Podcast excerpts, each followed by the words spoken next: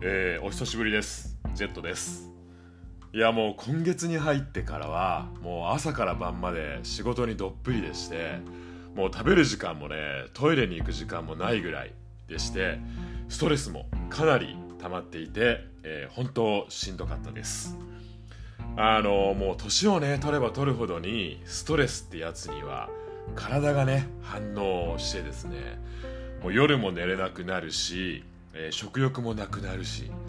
でもともとね高血圧気味なんですがもう仕事中ねもうストレスで血圧マックスでねドクドクいってる感じもしますし。で同年代のね同僚とはあの仕事中のねズームの会議中とかでもうねこの数週間でかなり増えた。白髪競争とか始まっちゃいそうな勢いでもうほんとねストレス、えー、健康にも美容にも良くないです。でしかもね今回の繁忙期はあの自分実はね大きなミスをやらかしましてもうね長いこと同じ仕事をしているとまあねどういうところでミスが出やすいとか感覚ではね分かっているはずなんですがまあ逆にね慣れに任せすぎて任せすぎていたせいからかあの今回ねうっかりミス、えー、出しちゃいました。でまあそれでなくてもね日々の業務でしんどい中で今回こうやってねミスやらかしちゃったんでもう本当にあのきつかったです。もうかなり落ち込みました。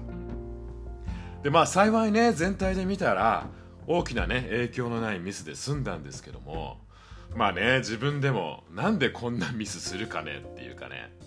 もうあの同年代のね同僚で働くママさんがいるんですがもう彼女にねもう自分ミス出しちゃったとかね思わず社内チャットで泣きついて、えー、慰めてもらったり、えー、していたんですがまあそれでもね落ち込むし仕事の後にねベッドに入ってからはいろいろね考えちゃったり後悔したり。であとはね後輩くんたちにも示しがつかないとかでもうね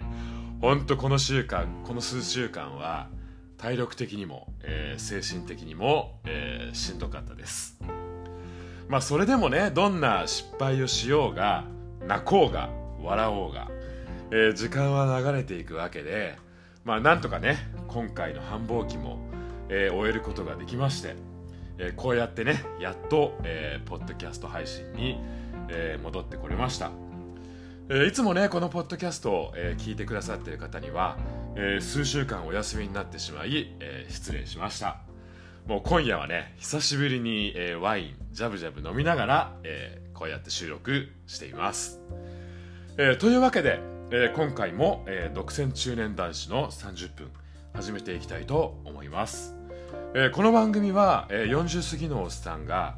えー、中年男子の日頃の思いや、えー、悩み事だったり、えー、時には懐かしい昭和ネタやゲイオカマネタなどを、えー、同じくおじさんおばさんと呼ばれる、えー、中年世代の人々や、えー、あるいは中年予備軍の人々と共有しながら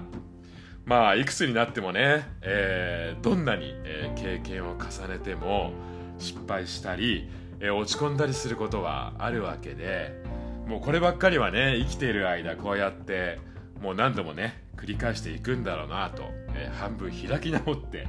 えー、やり過ごすしかない、えー、そんな中年のおっさんが、えー、一人で語る、えー、かなり緩めのトーク番組となっております、えー、どうぞ、えー、最後まで聞いていただけると嬉しいです。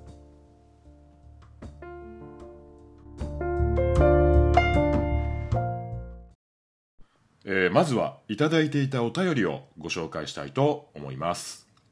えー、東京都にお住まいの昭和世代母ちゃんさん。母ちゃんさんかな？から、えー、Google フォームにいただいたお便りです、えー、はじめまして。8月頃から加納姉妹のファビュラスワールドと並行して拝聴しています。そうそうだよねって一人で相づちを打ち楽しく聞いています。えー、同じ干支ながら自分よりかなりキラキラした生活、えー、若い頃のゲイシーンのお話を伺ってとても羨望の眼差しで聞いていて時にやっかみ半分で明るい気持ちをたくさんもらっています、えー、相談は、えー今まで意識していなかったのですが行きつけのゲイバーのママ、えーかっこ年下30代を好きになってしまいました、えーちゃんと気持ちを伝えてしまうと今後気まずくなりそうで。点点点えー楽しく飲むためには秘めておくのが大人ってやつでしょうか、えーたまに飲みに行った翌日に LINE でお礼のメッセージをもらうだけで喜んでしまいます、えーそんなのお水の接客の基本中の基本って分かっていてもときめきを感じる今日この頃。私心はおしゃべりだわ状態です。えーこんな自分にアドバイスをいただけたら幸いです。乱筆乱文失礼します。いつもありがとうございます、えーこれからも素敵なお話をお聞かせください。あらあらかしこ、えーということで、えーかわちゃんさん。かわちゃんさん、えお便りをありがとうございました。えー、加納姉妹のファビュラスワールド、えー自分も大好きです、えー特にね加納姉妹のお姉さんの方ねもうなんかね回答が秀逸というかねぶっ飛んでてもう本当、えー大好物です。で加納姉妹に「お聞きします」っていうコーナーがあってあの好きな食べ物は何ですかって聞かれて美味しい食べ物ですって 答えたりあと好きなスイーツは何ですかって聞かれて美味しいスイーツですって、ね、答える。あのお姉さんの方ねもう爆笑しながらあの自分も聞いていたんですが本当ねあの加納姉妹のファビュラスワールドなんかね聞いているといつも、えー元気をもらっています。であの女優の友坂理恵さんが同じくねファビュラスワールドの、えー大ファンらしく、えー彼女のねインスタライブだったか YouTube かなんかでそんな京子さんのモノマネをされていてもうねめちゃくちゃ似ててあの楽しかったんであのよかったらあの川ちゃんさんも探して、えー見てみてください。えーさて、えー今回はそんな川ちゃんさんからご相談を、えーいただきました、えー行きつけのゲイバーのママを好きになってしまったということでいやあの自分も、えーわかります。あのまあねこういった話ゲイバーじゃねあるあるっちゃあるあるの話なのかも、えー知れませんが自分もねあの20代学生だった頃に新宿2丁目のとあるお店で店子をされている人にあのちょっと一目惚れしちゃったことがありましてで連絡をね取り合ってやること だけやってまあ結局ね気まずい感じになってきちゃってだんだんね自分もそのお店には行かなくなって、えーそのまま疎遠になっちゃったっていうそんなオチだったんですがまあね当時は自分もその相手の方も、まあ、20代前半ってあの若かったっていうことでねあれなんですがどうなんでしょうね。あの今回ね川ちゃんさんが惚れちゃったのはゲイバーのママさんということで確かにね川ちゃんさんのおっしゃる通りお水のね基本の基本でお客さんがねタイプだろうが、えータイプじゃなかろうがこうやって来てくれるお客さんにはね LINE でそんなメッセージを送るっていう、えーそんな営業もねあるのかもしれません。まあただね自分もゲーバーで実際働いた経験はないんで、えーなのでね、えーこのポッドキャストでも何度かネタにさせてもらっている、えー自分のね大学時代からの悪友で、えーゲイの稽古ってやつがいるんですが彼ね本業の仕事の後に新橋のとあるお店でこっそりね店子として何年か働いていた経験があったんで彼にもちょっと LINE でね意見を、えー聞いてみました。でそしたらねそんな稽古は「私は興味のある人にしかメッセージ送んなかったわ」とか 断言して言ってましたけどもまあでもあとはねゲーバーで働くからにはそういったね出会いがあるのが醍醐味よとかも言ってたんでまあでもねお店によってはあのお客さんとの恋愛は禁止っていうところもあるそうなんでもうこればっかりはねそのお相手次第でしかないような、えー気がします。まあでもねもし自分が川ちゃんさんの立場だったらまずはねその気になるママさんにお店でほろ酔いになった勢いであのお客さんで気になる人とかやっぱいるもんなの？とかねちょっと女優になってあの聞いちゃうかなと思います。でそれでねそのそれその質問に対する相手の反応次第であの次の一手をね出すか出さないか判断できるような、えー、気がしますがどうでしょう？ダメかな？まあでもね川ちゃんさんもし本当にねその方がもう好きで好きであのロマンティック止まらないみたいな状態のようでしたら思い切ってねその思いをそのお相手にねストレートにお伝えするのももうありだと思います。で川ちゃんさんねお気持ちを伝えてその後気まずくなるのが心配とね書いてくださっていましたがその我が悪友の稽古曰くゲイバーのねママさんや店子さんプロなんでねお客さんからねそういった気持ちを伝えられるっていうのはまあ日常茶飯事らしいんでまあうまくいけば嬉しいですがそうでなかったとしてもね大切なお客さんに対してそんな気まずくなるようなね対応はしないであ自分今ちょっと気になる人がいるんですいませんとかね。やんわりあの退けてくれるから大丈夫なんじゃないの？みたいな感じで、えー、そんな稽古も言っていましたんで。自分もね個人的にはあの相手の方がねゲイバーで働く人とかそうでないとか、えー、関係なしにもう純粋にね自分がもう本気で朝から晩までもう気になっちゃってもうときめき止まんないみたいな相手にはもうね自分の正直な気持ちをお伝えするのが一番なんじゃないかなと思います。あの言わなかったことをね後で後悔するよりももうね当たって砕けろで、えー、自分の気持ちを伝えるのがねあの結果どちらに転んでもきっとね川ちゃんさんの今後の良い、えー、道しるべになると思いますんであの川ちゃんさんね送ってくださったお便りに「私心はおしゃべりだわ」ってねあの工藤静香めいたコメントを書いてくださっていましたけどもぜひ明日少し勇気を出して視線投げてあの見ていただければと思います、えー、遠い空の下で応援しています。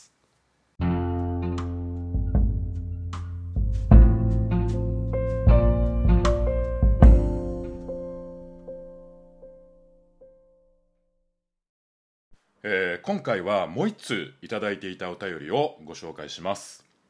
えー、以前もお便りをくださった明太ゲイリーマンさんからいただきました、えー、ジェットさんこんにちは。こんばんは。おはようございます。いつもセクシーで 艶のある声、えうっとりしながら聞いています。かっこ笑い、えところで男性更年期障害ってご存知ですか、え女性の更年期と似ているのですがさまざまな不定収素が現れます、えー、自分は9年前の44歳の頃に、えー、更年期になってしまい何とも言えない辛い期間が約3年続きました、えー、動悸発汗不安感頭痛など点々点、え、不定期に症状が現れては消えるを繰り返します、えー、症状と強弱は個人差が大きいようで気づかない人もいるようです。自分は比較的強かったのですが病院に行っても原因が特定できず、えー、ドクターは自律神経が乱れてますかね点点点と、えー、すごく悩んでいたことを思い出します、えー、その後漢方薬や鍼灸院を試し、えー、たまたま鍼灸と相性がよく良くなりました、えー、なんでこのことを書いたかと言いますと職場の後輩かっこ男性から更年期の相談を受けたからです、えー、本当に悩んでいてネットで調べてもピンとこないようで、えー、自分の経験を話したらすごく安心していました、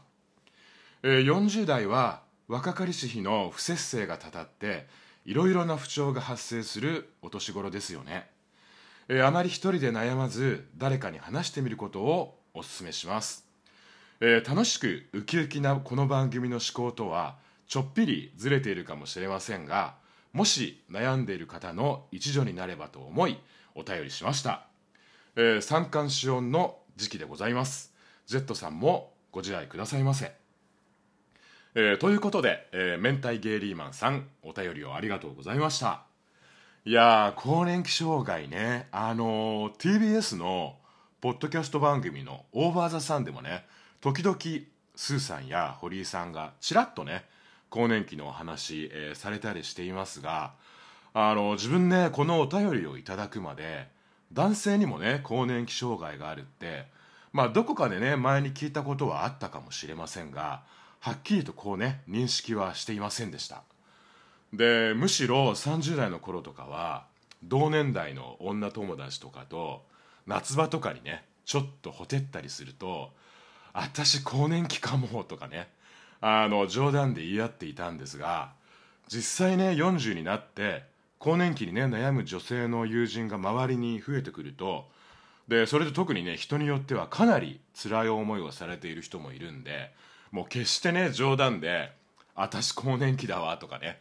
言えないなと、えー、今ね改めて、えー、反省しているんですが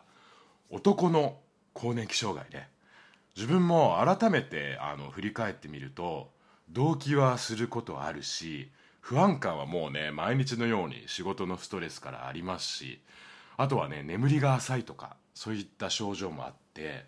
で今回のね冒頭でもお話ししましたがまあこれってね仕事のストレスのせいよねぐらいに思ってあの流していたんですけどもこうやってね今回明太ゲイリーマンさんからお便りをいただいてで自分もね明太ゲイリーマンさんが更年期発症された年と同じ44歳ってこともあってもしかしたらね自分も更年期障害かもとあの思い始めています。なのでね早速あの Google 先生でいろいろ調べてみたところ男の更年期障害ねもういろいろたくさん情報、えー、出てきました。で NHK のウェブサイトによると、えー、男性の更年期障害とは、えー、男性ホルモンのテストステロンの低下が原因で、えー、更年期障害による体と心の不調が起こっても、え、年のせい、え、ただの疲れと、え、見逃されがちですと、え、そんな風に、え、書いてありましてあまさにこれ自分じゃんってねあの思っているところです。でいくつかそのウェブサイトにはチェック項目があって、えー、性欲が低下したとか元気がないとか、えー、運動能力が低下したとかあるいは夕食後にうたた寝をしてしまうとか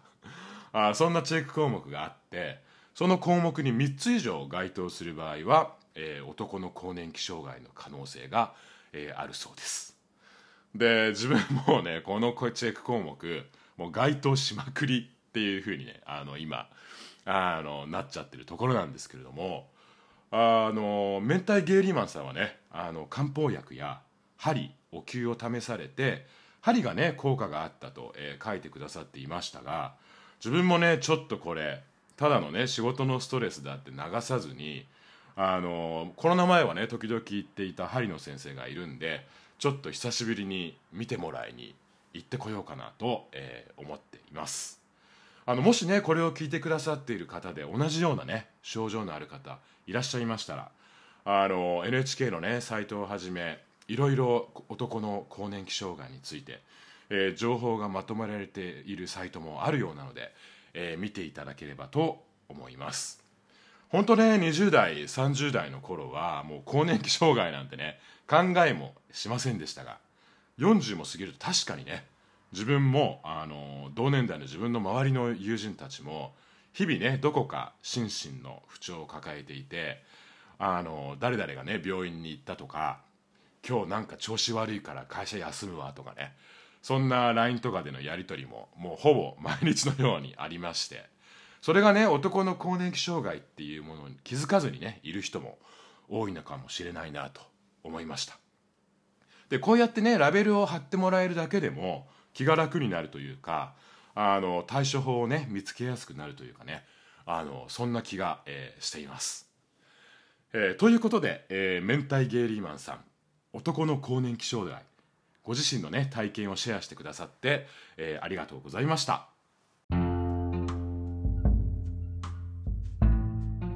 はい、えー、というわけで、えー、今回はこの辺にしておきたいと思います、えー、すいません。あの久々の収録でもう勝手も忘れてあのとっちらかったり音が割れたりね、えー、お聞きづらいところ、えー、多数あったかもしれませんが、えー、最後まで聞いていただいて、えー、ありがとうございました、えー、だいぶ秋めいてきましてえー、寒い日もね増えてきてうっかりね薄着をしていたら体が冷え込んじゃっていたなんてあのことも多い日々ですが、えー、これを聞いてくださっている方もね体を一度でも冷やすと、えー、免疫力がその分下がってしまうっていうことなんでどうぞお体を冷やさないように、えー、お気をつけてお過ごしください、えー、この番組では引き続きお便りメッセージをお待ちしています。e メールアドレスは独占30分アットマーク gmail.com です、えー、番組専用のお便りフォーム、えー、ツイッターアカウントもこのポッドキャストの番組概要欄に貼り付けてありますのでそちらからぜひ、えー、短くても構いませんので、えー、お便りメッセージ、えー、ご質問ご相談などを送っていただけるととても嬉しいです。どうぞよろしくお願いします。えー、ツイッターではね随時写真や動画などを載せていきたいと思いますので、えー、フォローの方よかったらお願いします、えー、それでは、え独占中年男子の30分、えまた次回からね、え通常営業でほぼ毎週、え配信していく予定ですのでどうぞよろしくお願いします。